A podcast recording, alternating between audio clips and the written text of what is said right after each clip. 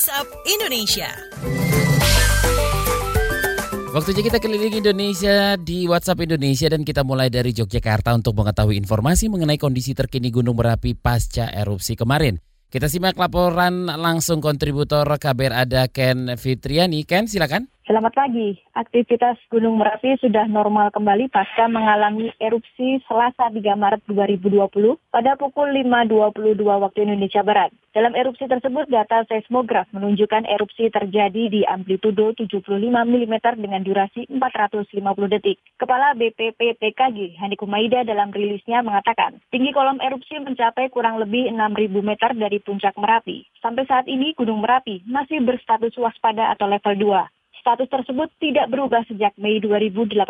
Hanik menghimbau kepada masyarakat supaya tidak beraktivitas di area dalam radius 3 km dari, dari puncak Gunung Merapi. Meski sudah berstatus normal kembali, erupsi tersebut berdampak pada penutupan penerbangan di Bandara Adi Sumarmo Solo pada pukul 9.25 sampai dengan 15.30 dan hujan abu di sekitar wilayah Solo dan Boyolali. Sementara untuk di wilayah DIY, penerbangan tidak terganggu dan berjalan normal. Hanif juga meminta kepada masyarakat untuk tetap waspada dan tetap tenang terhadap kemungkinan erupsi susulan, sebab diprediksi suplai magma dari dapur magma masih berlangsung. Demikian saya Ken Fitriani melaporkan untuk KBR. Terima kasih Ken Fitriani. Selanjutnya kita menuju Jakarta. Atasi panik buying corona, polisi jaga swalayan. Selengkapnya dilaporkan reporter KBR Lia Citra. Selamat pagi. Selamat pagi, kepolisian menurunkan anggota untuk menjaga keamanan akibat aksi borong panik buying masyarakat di swalayan-swalayan.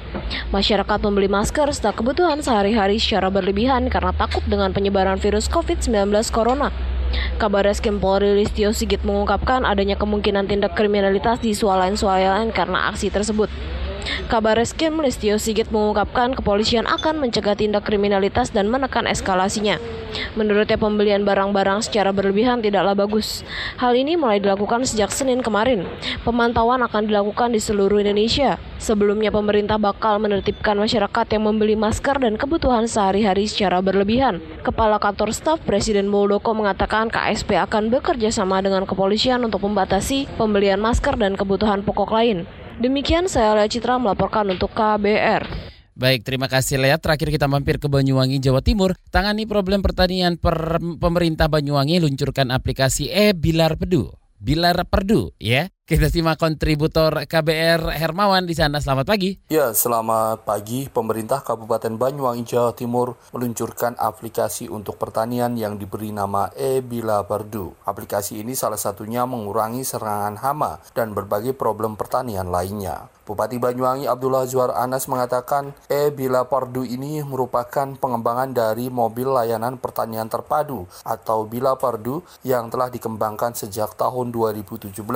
Mobil tersebut keliling menindaklanjuti laporan petani. Kata Anas, kini cara mengakses layanan itu dilengkapi dengan fitur mobil APPS yang bisa diunduh oleh siapa pun. Dengan mengontak e-Bila Pardu, para petani bisa mendapatkan berbagai penanganan, mulai dari konsultasi hingga penindakan. Sebab peralatan hingga berbagai obat-obatan pertanian, termasuk petugas pertanian disediakan untuk membantu penanganan hama dan persoalan pertanian lainnya. Demikian dari Banyuwangi, Hermawan melaporkan untuk KBR. Terima kasih Hermawan.